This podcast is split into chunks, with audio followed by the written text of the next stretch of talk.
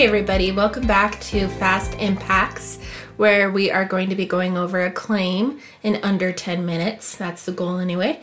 Um, today, we're going to be going over um, something posted by Kathryn Krick. It's our favorite subject, Deliverance Ministries.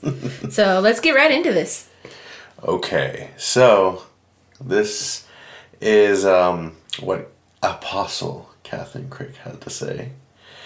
Uh, she said that when you see a demon oppressed person, you shouldn't think, I'm going to cast out this demon, but rather, I want to see this person set free.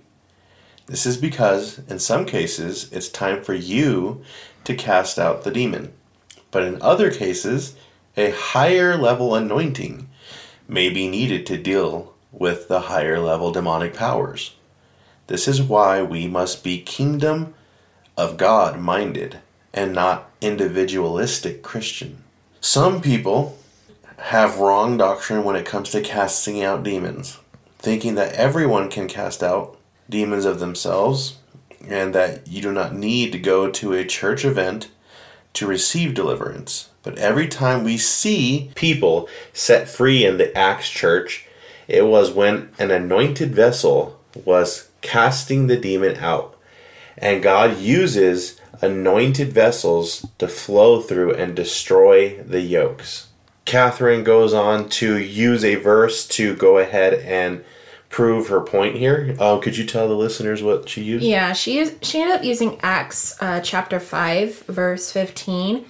And this is what it says. As a result, people brought the sick into the streets and laid them on beds and mats so that at least Peter's shadow might fall on some of them as he passed by. Crowds gathered also from the towns around Jerusalem, bringing their sick and those tormented by impure spirits, and all of them were healed. Let's get into this. Mm-hmm. Do you want to go first? Do you want me to? I can go ahead and go first, but my first impressions when reading that was always to go back to see the context of the verse that she was using, to see if she was using it correctly in the right um, context of what was being done at that time. And is it descriptive or is it prescriptive? Exactly. So before I get into that, I also wanted to give everybody a resource which most of you probably know about. But um, gotquestions.org is an excellent resource to vet things.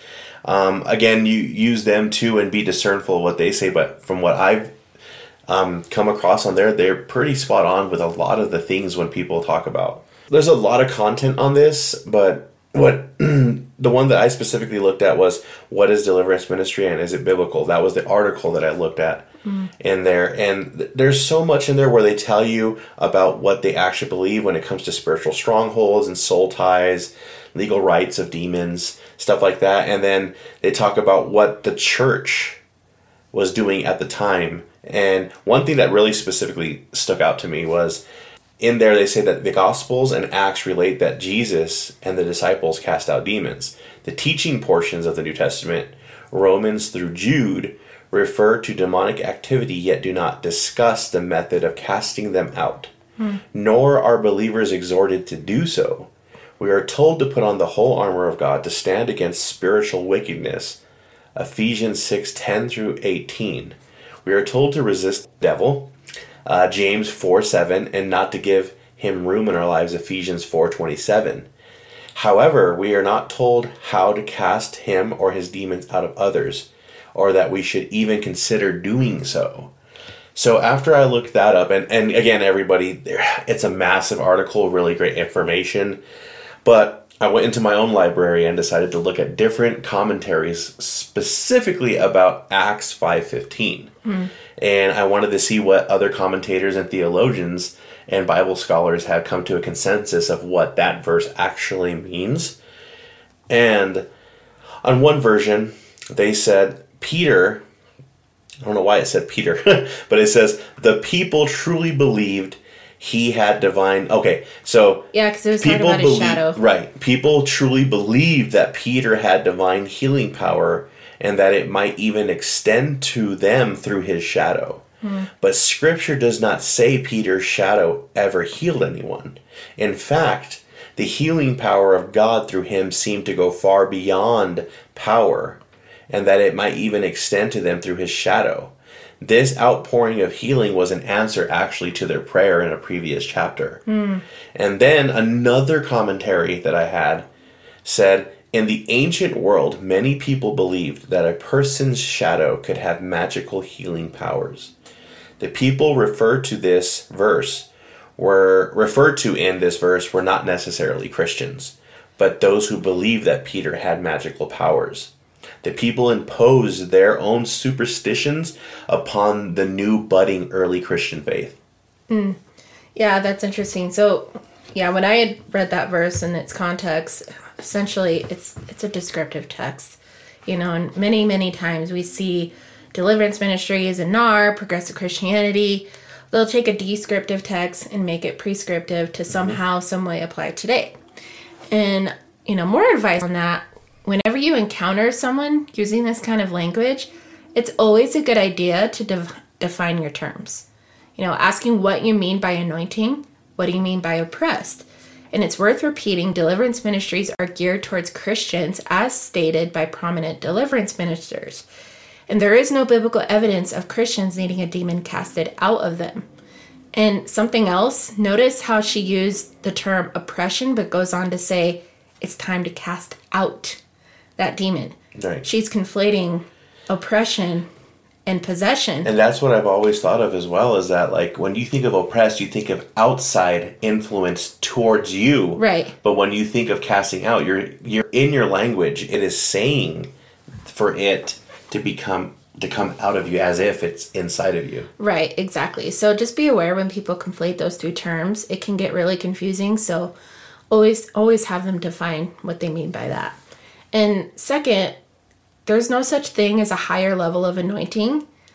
And 1 John 2 20 and 27 says, But you have been anointed by the Holy One, and you all have knowledge. By the anointing that you receive from him abides in you, and you have no need that anyone should teach you. But as his anointing teaches you about everything and is true and is no lie, just as it has taught you and abide in him. So we all have access to the same spirit. We all have different gifts as one body, and we are all equal at the foot of the cross. And then further, when she was talking about the Acts church, you know, it's kind of like what you were saying, DJ. Um, every time we see people set free in the Acts church, it's because of Christ and what he did on the cross to deliver us from sin, not a deliverance event to cast out demons from a Christian. And yes, of course, casting out demons was done, but that wasn't the point. The point was the gospel and it being spread to the world.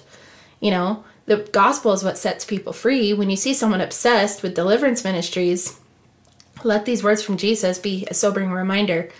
On that day, many will say to me, Lord, Lord, did we not prophesy in your name, cast out demons in your name, and do many mighty works in your name?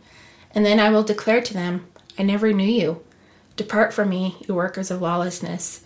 So it's not about a deliverance event, it's about the gospel, and which is really even taught, I feel like, at these deliverance events. So I think that's another one wrapped up. And again, you know, for everyone listening, researching things and being able to go in and just simply looking at a commentary and being like, what is this verse actually about? Instead of just saying, I'm going to take this person's word for it, and because they're the the more, you know, they know more about me, they're the more anointed one, or, or whatever it may be. It's like, no, like there are multiple translations out there, and there are multiple commentaries, and there's different sects of people who have done the vetting of things, and, and mm-hmm. you can get your information from different sources, and then come to a proper understanding of what it actually means. And Yeah. it's it's super simple. Like we did that one. It took me maybe an 30, 30 minutes to look through all my commentaries to come to the one verse that she used out of context Yeah. And be like, okay, she didn't use it at all, right? Right. yeah, and some encouragement for you guys too. You know, Jesus is enough. He already delivered you. You know, his word is enough and there is no condemnation for those who are in Christ. You know, we go through sanctification daily through repentance and submitting to him, and I know we've said this a lot of times on our previous episodes, but it's so true. Because sanctification is the act of God in which believers are being made righteous. And this is going to happen every single day until the Lord calls us home. So you don't need to go to a deliverance event. You don't you, you don't need that stuff. Again, um, well stated. Thank you so much, you all, for listening again to another episode of Fast Impacts. We'll be back with another Fast Impacts uh, two episodes from now. Yep. Next one's another full length, so we hope you guys enjoy it and you come back again. Yes, and again, if you want us to cover anything, whether it be something through Progressive Christianity, more Deliverance Ministries, NAR, you guys send us those emails and we will tackle them the best we can. Thanks.